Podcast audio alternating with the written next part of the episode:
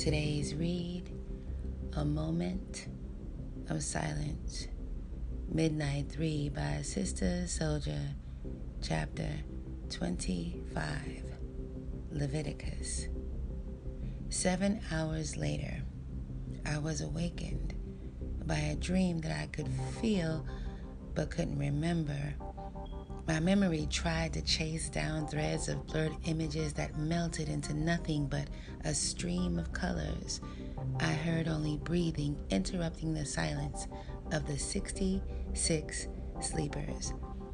I sat up, although my mind's eye now drew a black blank. My soul somehow recalled the instructions it had received through the dream. I stood up.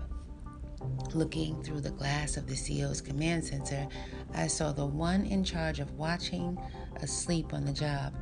That meant the second officer was somewhere roaming. My eyes scanned the room. I counted two sleepers missing. Probably they got picked up and moved in the middle of the night for stabbing up Rory. I speculated. When I walked around to the only toilet washroom area in my section, I ran right into Slaughter hiding behind the wall. I kept moving like he wasn't there, but couldn't miss that the CO was standing there with him. I ignored them, peed, and washed up. What up, Black? Deshawn called out to me as I walked back to my cot. I nodded my acknowledgement. We got a quick cipher before the count, he said, and I checked that a lot of heads that were down before were now up. I heard him but kept moving. In the slim space between my cot and the next one nearby, I spread my towel on the floor and stood for prayer. Closing my eyes, I eliminated my concern for my own security and my mental blueprint of where each youth was situated in my surroundings.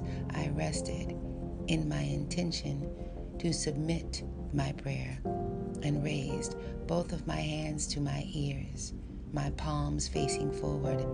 I began, Bismillah, in the name of Allah. The noise of the movement to the count didn't reach my ears until my forehead was raised from the floor.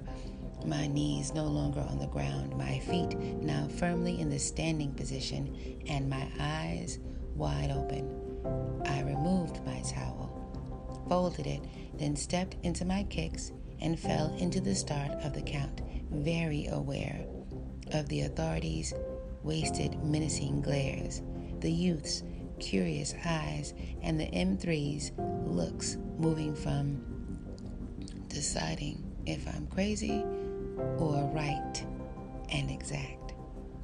I was solid and sure. In my soul was the message for me to no longer conceal my Muslim identity in population.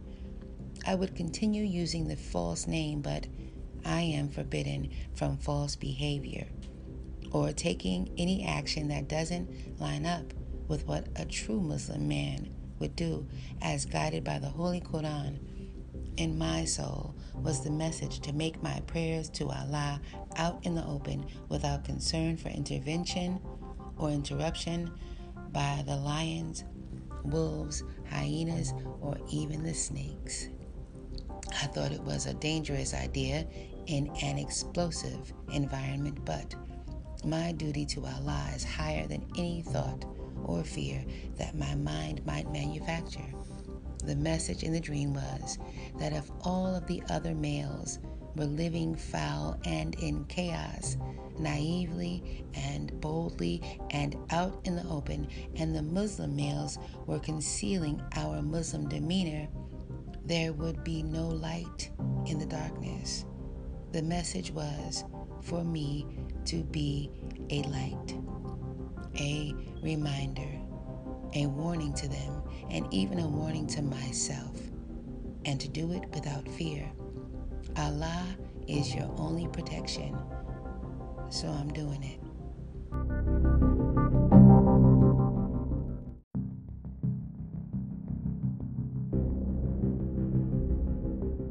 I'm glad you chose our regular table this morning, Deshawn said. If you would have moved one table over from the one you chose last night, we would have ran head up with the Dominicanos. We've been to war with them before, but it's bad for business. Fuck being boxed for the winter, Slaughter said. Word. The other M3's agreement with him came in a chorus. Where's Ditch? I asked. Deshawn smiled. Good looking out, he said. But they snatched him in the middle of the night, sent him upstate. That's how they do it in here. The body snatchers grab a convicted yo in the middle of the night and move them anywhere in America they want to move them to. But wherever it is, it's a fucked up place. Jail and prison, both fucked up. But two different things. That's the word, Deshawn said. Ditch's rhyme in class yesterday had me thinking. I could feel his heart woven in the words of his story and thumping in his cadence and delivery. That was different. Wasn't used to feeling shit from these type of niggas. The whole day yesterday had my head bombed. Were these youth all sons of bitches? Bitch or bitches, that's how they referred to their mothers and pretend wives and girlfriends and to all women. Is that what they really think and feel about them? Are their women just to be used as their workers and mules, fucked and abandoned? Are they familiar with the feeling and power of love? Are their women all scandalous, disloyal bitches and their fathers, either unknown and absent or present and untrustworthy? Motherfuckers that fucked the bitches they lusted after and then left them in the lurch. Maybe it's both. Their fathers are motherfuckers, their mothers are bitches. Meanwhile, they are the sons of bitches, the miserable bastards that resulted from sex without marriage, love, or faith, or any real and true intent or tight bond. It is not that I was surprised. I grew up in it. However, if I wasn't forced to face it now, concentrate on it, study it, then I wouldn't. I was busy building my own world, loving my wives, enjoying my family, and handling my business, guided by faith. I learned from the few classes we shared that these cats had talents and were not dumb. They were clever with their words. At the same time, they were not smart either. Same as in mathematics class, we are challenged to show our work and solve the problems with accurate precision. These cats couldn't do the math of life or solve their own problems. They were calculating but performing the wrong functions, using the wrong formula, and coming up with the wrong answers. The fact that I'm in here, same as them, interacting with them, is my hard reality. Yesterday, I looked up the word revolution. I realized I liked going to class from listening to the reasoning of Teacher Ali and the skillful way he dragged the cats into a convo they probably would normally not give a fuck about. I have a good, strong, clear, warm, and useful memory of love, of my friends, my teachers, my family, my women, my life. What happens though to young heads who have no memories or feelings or bonds or an uncorrupted sense of real love. Could men really be bonded by murder, money, and mayhem without anything else like love or truth mixed in and holding it together? When I was in the box, I realized the reason that isolation was torture to them and preferred by me. They were left in the box without memories of true love. What was revolving in their minds? Did they have only memories of the crimes they committed? Or fucked up families and dirty living? When they thought of their women, did they only recall arguments, fights, and betrayals? Did only images of their disappointing and disappointed mothers flash through their thoughts? Did they only think of hate, hatred of their mother's boyfriends, or their disappeared deadbeat dads, or hatred for themselves? What would I be like? What condition would I be in if, when boxed for three months, I could only recall the faces of dirty cops and detectives and racist judges and the abuses I had done and the abuses I had suffered. Revolution, in my dictionary, was defined as an overthrow, a complete rejection and replacement of a government or a system of control. I don't desire to be a politician or to replace the government of the USA or of Sudan. However, I realized in this situation where I was sleeping with 66 confined males who were obviously about taking action, but who were without the tradition of example of faith, respect, love, or discipline, that either I had to overthrow them or they would naturally try and overthrow me.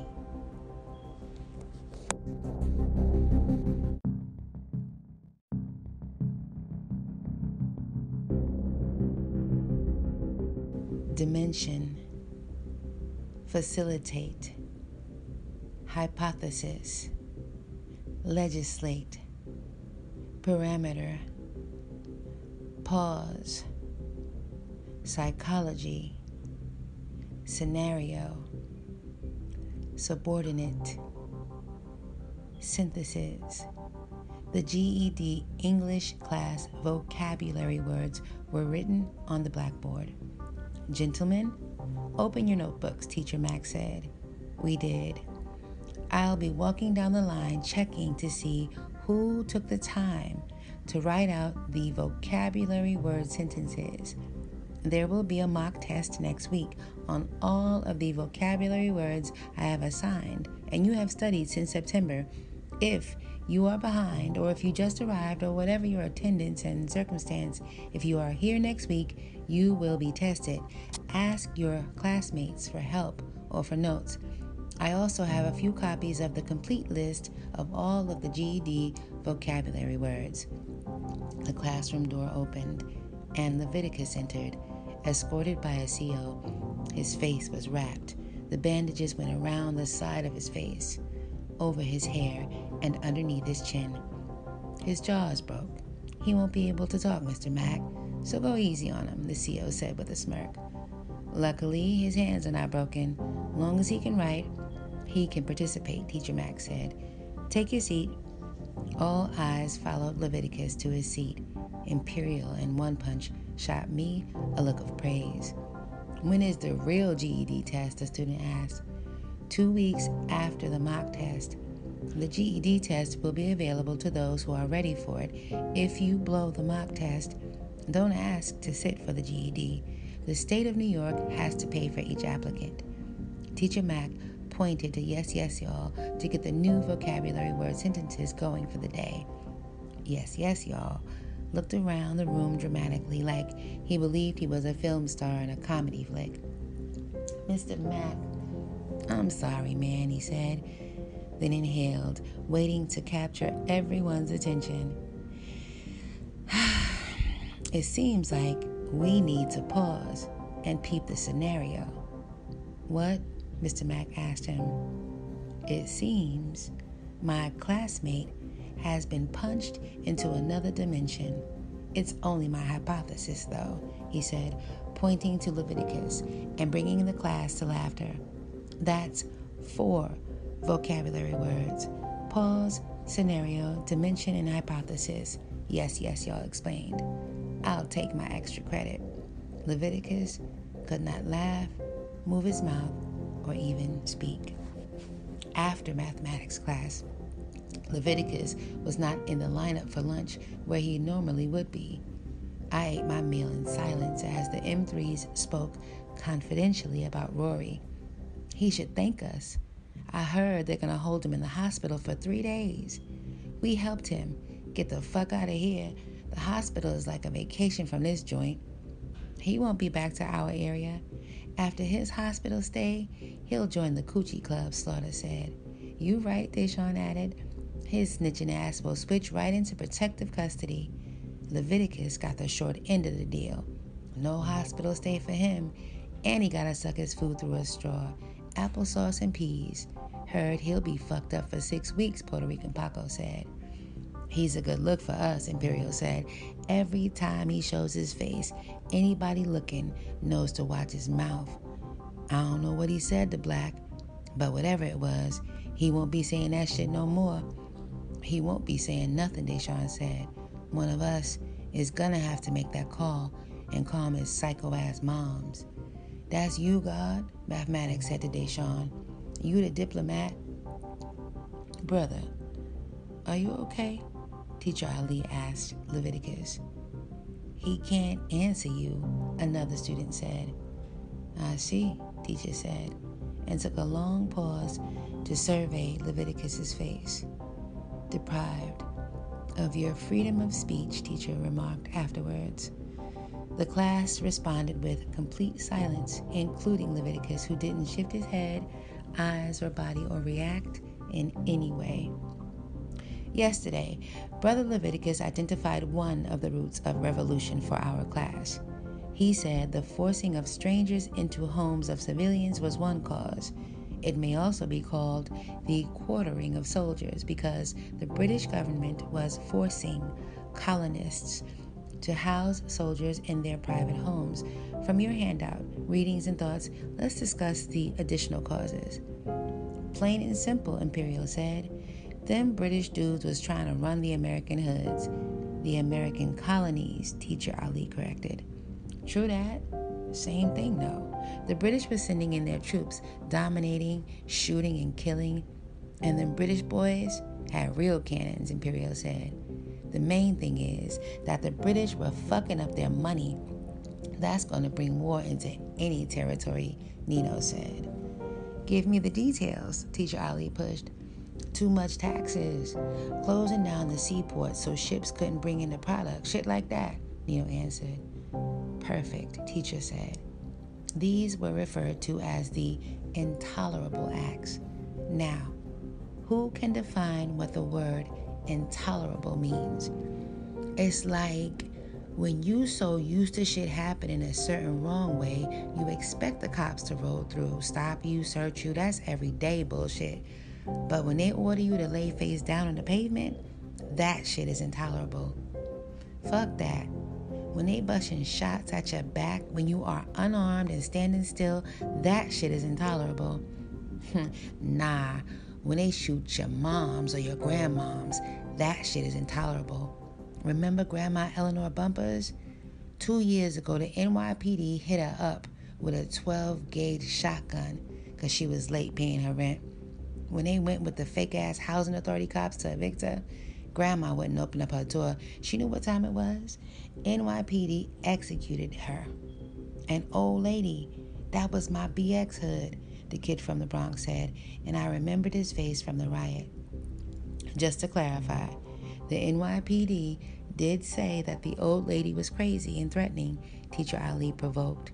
The class laughed, a frustrated, angry laughter. They say that about all of us. Yes, yes, y'all said. That don't give them the right to shoot us, though. Come on, man. The cops don't give a fuck about anybody's rights. What you mean it doesn't give them the right? They taking it, Slaughter said. The cops are crazy and threatening. Maybe we should shoot them too, the kid from the Bronx fired back. The sound of silence paralyzed the room. Even Teacher Ali didn't have his usually quick comeback. Then he said, The circumstances that you brothers are describing right now were the roots of the American Revolution. You must remember, however, that these identical circumstances happening anywhere on earth where humans live are the same causes of revolution. He looked around the room. There was a force behind his eyes. The American colonists, whether they were relatives, friends, or complete strangers to one another, were bonded together by their mutual interest and in their mutual rejection of unreasonably high taxes, of murder, of unfair trials not by a jury of their neighbors or peers, of military force, and might and poverty, the colonists were not secure in their livelihood or safe in their own homes. They effectively experienced the withdrawal of their core rights and freedoms, teacher summarized, and then began writing one word on the blackboard contradiction. What were the contradictions in the American Revolution? Let me back up. Who knows the meaning of the word contradiction? He asked all of us. A lie, Bobby Ransom called out. That's part of it, Teacher Ali said, but not all of it. A hidden lie, the kid from the Bronx answered. Nice, teacher said, and then repeated. A hidden lie a hidden lie by a liar who presented himself as the truth, but for his own benefit. I said, That's beautiful, brother. Almost perfect. A contradiction is an inconsistency. In plain speech, however, we can summarize it as a hidden lie that doesn't match up with what a person, a group, or a government said they represented in the first place. In many cases, the contradiction may be the exact opposite of what a person said or pretended to represent or to have been pushing, politicking, and fighting for. We will end our discussion right there, Teacher Ali said. Then he added, Your assignment for tonight is to think about this. What was the hidden lie of the American Revolution? I already know it, Mathematics said calmly. Brother, it sounds like you need to say it right now rather than tomorrow teacher pointed out. The hidden lie was that all them white devils who were fighting for freedom were supporting slavery over the black man and woman at the same time. Meanwhile, the black man was helping them white devils win their freedom. And the first freedom fighter to get shot down was a black man. That's fireworks, Teacher Ali said. I had heard the breakdown of the white man is the devil philosophy. The Quran does not say that. I don't believe that way. True believers in Islam believe that all humans of any race are capable of both good and evil. Every soul is in a struggle to separate itself from niggardliness and evil. And it seemed to me that that war around the world is always about power, money, land, gold, and women teacher Kareem Ali pushed mathematics to make himself clear. But to find the word you're using, devils. The British were white devil people. The colonists were white devil people. That's white on white crime right there. The class laughed. One set of whites wanted freedom from the other set of whites, so they called themselves freedom fighters. But the British, who were the dominant whites, wanted to keep profiting from the weaker white colonists while ignoring their complaints and demands and taxing and giving them hell and giving up next to nothing. The contradiction was that the British whites and the white American colonist freedom fighters both believed in, participated in, and profited from the enslavement of the black man and woman in Britain, in the American colonies, and all around the world, mathematics said, summarizing his take on it outstanding. That definitely was an inconsistency, the hidden lie, a disregarded and buried truth. Thus, it was definitely one contradiction of the American colonists who dubbed themselves revolutionary freedom fighters. The assignment for tomorrow then is to, the class groaned, interrupting teacher. The assignment is to write one paragraph and be prepared to discuss it in class tomorrow, answering the question Are you a revolutionary or a contradiction?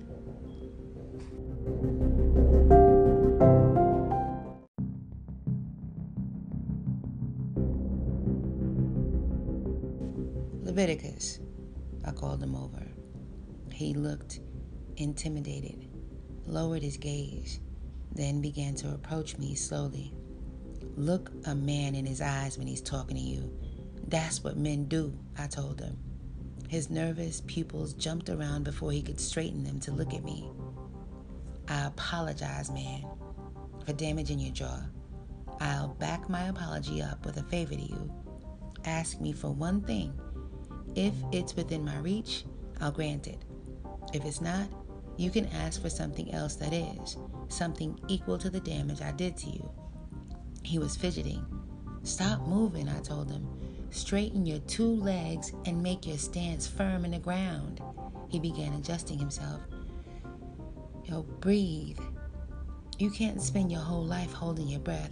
That's not what men do. He inhaled, exhaled, inhaled. Calmly, be calm, not dramatic. Then he began breathing normal. Take some time and think about my offer. In a few words as possible, in as few words as possible, write down what favor you want. Hand it to me only in Teacher Ali's class whenever you're clear. Understand? He nodded painfully. Last thing, I said, mention my mother one more time, anywhere, any place, any time, to anybody, no matter who it is. Even if it's only one word, one sentence, or even a compliment, I'll kill you. Talking while locked up. The she officer had already put me up on that. She said that the authorities would send you an inmate who is tagged an informant to them and known as a snitch to any prisoner. Their informant is a locked up inmate, same as you, so your guard is down. He may tell you something about himself, then ask you something about yourself, your case, or some previous incident that occurred that you may or may not know anything about. In casual conversation, you will say something that might result in new charges being added onto the ones you already have. In one word or one sentence out of your own mouth to another inmate, you may be shocked when he suddenly appears testifying against you at your trial, or could simply, with the information he gathered and you told him, be guaranteeing your own conviction. I thought it was hard to believe doing an extra 5, 10, 15 years because of a conversation. But I thought about how, even in my case, the number one thing the detectives and prosecutor did not have was evidence and eyewitness testimony. I believed that they would easily plant someone beside me to collect information that they were incapable of gathering on me on their own and that I was never ever going to hand them. Informants oftentimes are inmates who have a pending case. Since they face conviction, and as their trial date draws near, their fears stretch out and explode in them. They would trade another inmate's freedom to secure their own, even if they have to do dirty deeds, lie, and invent details or simply tell something that has been said, agreed to casually or confided. More than the murder I committed, any information that connected me to my Ummah was what I intended to squash, avoid, eliminate. That reasoning led to my impulse to crash my fist into Leviticus's face. I needed him and anybody else to know not to get casual or sloppy with me. Don't mention my mother or my women or ask me any personal questions. Not one of these cats is a friend to me. I'm not a man who makes threats. I execute. Whatever the truth is in my soul, heart, or mind, I take action over words. In my young life, I have never told any man if you if you do this or that, I'll kill you. However, the circumstances of this situation were different. I wasn't sorry that I silenced Leviticus. I thought the hit he took would cause him to never mention Umma again. And in the extremely slim chance that he slipped up, to me, that would mean that he was either stupid or he was being used to gather or confirm information on me or my family. I meant what I said when I told him the consequences of that. So, why did I apologize for smashing his face? Why did I agree to grant him a favor, especially not knowing his mind or what he would ask for? I had to, in order to live with myself, to define myself. I had to apologize to Leviticus. When I saw the M3s grouping me up with themselves and praising me for a deed well done, I knew I had done something that I wanted to do, but something that was wrong. I knew also that just admitting it to myself was cowardly. I could not accept myself as a coward. I hate that. I needed to apologize to him face to face, and I needed to back that apology up with something that I was willing to sacrifice as a form of repayment for what I had done. How did I decide that I had done wrong? Like in a math problem or an equation where we must show our work, our thinking through numbers, calculations and answers and conclusions. I had to do the math of life. First, Leviticus is a victim. The word victim has about three definitions. A victim is a person who suffers because of a destructive action. A victim is a person who is deceived or cheated by his own emotions or ignorance or by the dishonesty of others. A victim is also an animal served up as a sacrifice. Leviticus was all three. Leviticus's mother had a legit job where she earned I knew this because I used to see her working her I used to see her wearing her work uniform, but she also carried herself like a whore. This caused her to participate in disrespectful arrangements and relationships with men. This meant that Leviticus had been raised in the presence of men who didn't love or respect her, who also fought and beat her, and consequently didn't love or respect him. He loved his mother, however, he was so young when the parade of her disrespectful boyfriends began that he couldn't protect her or respect her from early on. I figured it must burn a continuous fire in his chest to love a mother he couldn't or didn't respect. I used to see him around our Brooklyn block looking embarrassed, vulnerable, and weak. For a few years, I didn't see him at all. When I encountered him again here at Rikers and he was grown and had the male physique, I didn't know the details of what had happened to him. After I hit him was when Deshaun told me that Daquan caught Leviticus on the back stairwell with Lance's in his mouth. Lance, the same trash who I murdered. As a man, I couldn't envision or fathom or accept or even imagine that. Only thing I knew was that Lance was at least three or four years older than Leviticus. And Still, Leviticus was old enough at that time, 11 or 12, to know better, to fight back and to retaliate. I can only assume that what Lance did to him was forced. Who would do that voluntarily? What I did know for certain was that Lance was a predator. A predator is defined as someone or something that preys on others. The nastiest of all human predators use the nastiest tactics and prey on the weakest and most helpless among others. I know the laws of the jungle. I know every beast and every man has to eat, but I also know that there is a difference between men eating to live and men who have a perverse thirst to destroy and conquer and a love to kill. I have never been a predator. In my faith, it is wrong to kill for sport, to satisfy a perverse desire or insatiable ego or a heavy pride. However, in Islam, we do have the right to defend our lives and loved ones from oppression and mischief and evildoers. Defense sometimes results in murder. I believe in that solidly.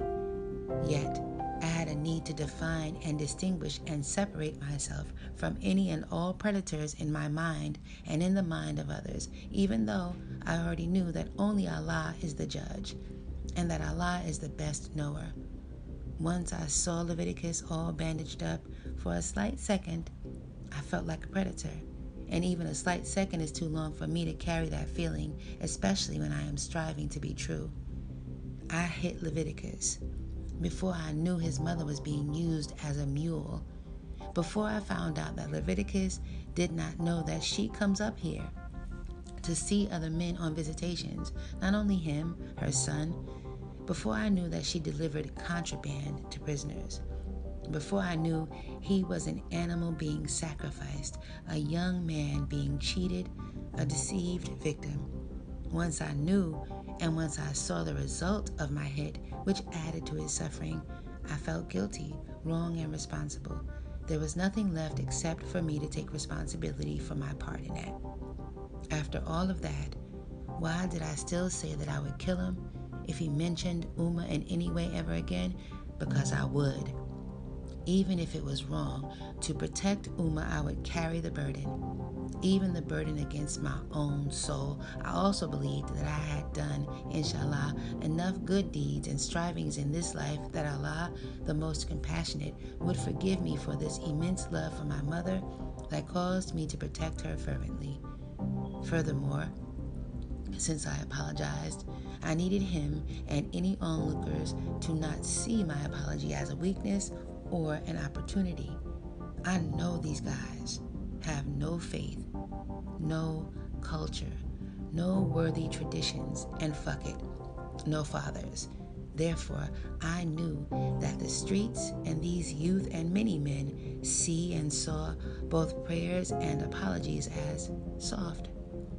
In Islam, we have tajweed, a requirement to strive to a level close to perfection we have a consideration, a responsibility to think and rethink, to evaluate and weigh and make honest and careful decisions.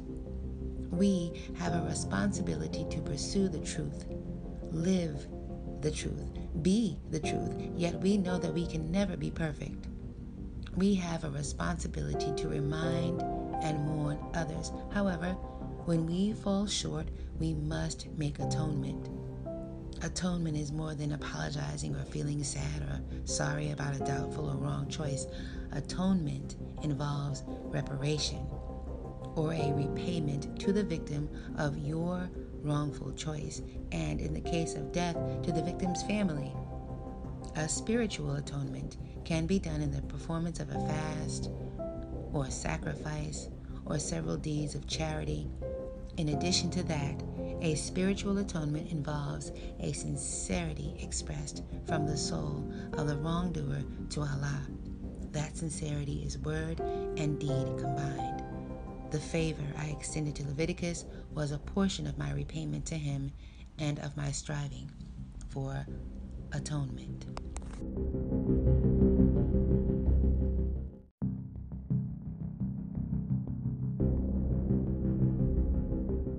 Two words were written on the paper that Leviticus dropped on my desk in Teacher Kareem Ali's class the following day. Teach me. In the yard, I called him over, knowing that he wouldn't approach my territory anymore unless I gave him permission. One for yes, two for no, I told him, at the same time holding up one, then two fingers to demonstrate. Do you believe in God? I asked him. There was a pause. He didn't raise one or two fingers. Instead, he started fidgeting again. Stop moving. Stand still, I said calmly. He stopped rocking. I knew he had something to say, but couldn't. Do you pray? He raised two fingers for no. I looked at him. The math in my mind was being sorted. A Muslim prays five times a day.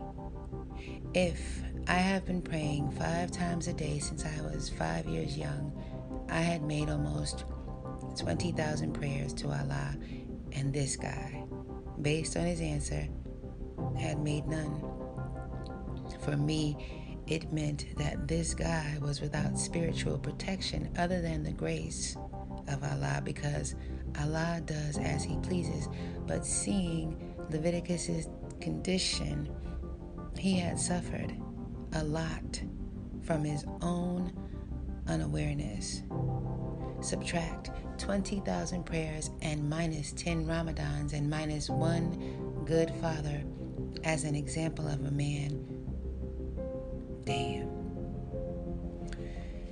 There is only one God, I told him, and it is not any man who ever hurt you or any man you've ever met. It's not Deshaun, Imperial, Jamar, or mathematics, and it's definitely not me. Look at the sky, I pointed. Look at the sun. The sky, the sun, the moon, and the stars were all created by the same one who created your soul. If you have never made a prayer to the one who created your soul, you are not only lost, you are ungrateful. But more importantly than that for you is that you are unprotected. Up to now, you have gotten on your knees for all the wrong reasons and for all of the wrong people. On your knees for filthy men. On your knees for the police. On your knees out of fear ungrateful and lost, never on your knees for the one who created your soul and gave you life, to say a prayer of appreciation, a prayer for guidance, a prayer for vision, a prayer for protection. Is that right? I asked him. He held up one finger for yes. Haven't heard what I think. Are you still asking me to teach you? He raised one finger for yes. Are you asking for help with your classwork or the GED or the SAT? I asked, wanting to be clear. He raised two fingers for no. Are you asking me to teach you how to fight? He raised two fingers for no. What do you want to learn? What do you want to be? I asked him, already getting impatient. He pointed to me. I paused. You want me to teach you how to be me? He raised one finger for yes. In the washroom before dawn, I was preparing for prayer. Leviticus was standing over the sink beside me, doing what he saw me doing washing my face, rinsing my mouth, and cleaning my ears and nostrils, washing my hands and forearms, and washing my legs from the knees down and the tops and soles of my feet. You have to be yourself. You can never be another man. Starting today, I'll help you in the library for the next six weeks to figure out who you are and who you can become once you strive for understanding. After the six weeks, your jaw should be healed, and you will have all else that you need to guide yourself. I recommend that you make your first prayer with your eyes open and in complete silence Watch me to learn and watch my back. Once you learn how it's done, you can begin to close your eyes, and I'll watch your back.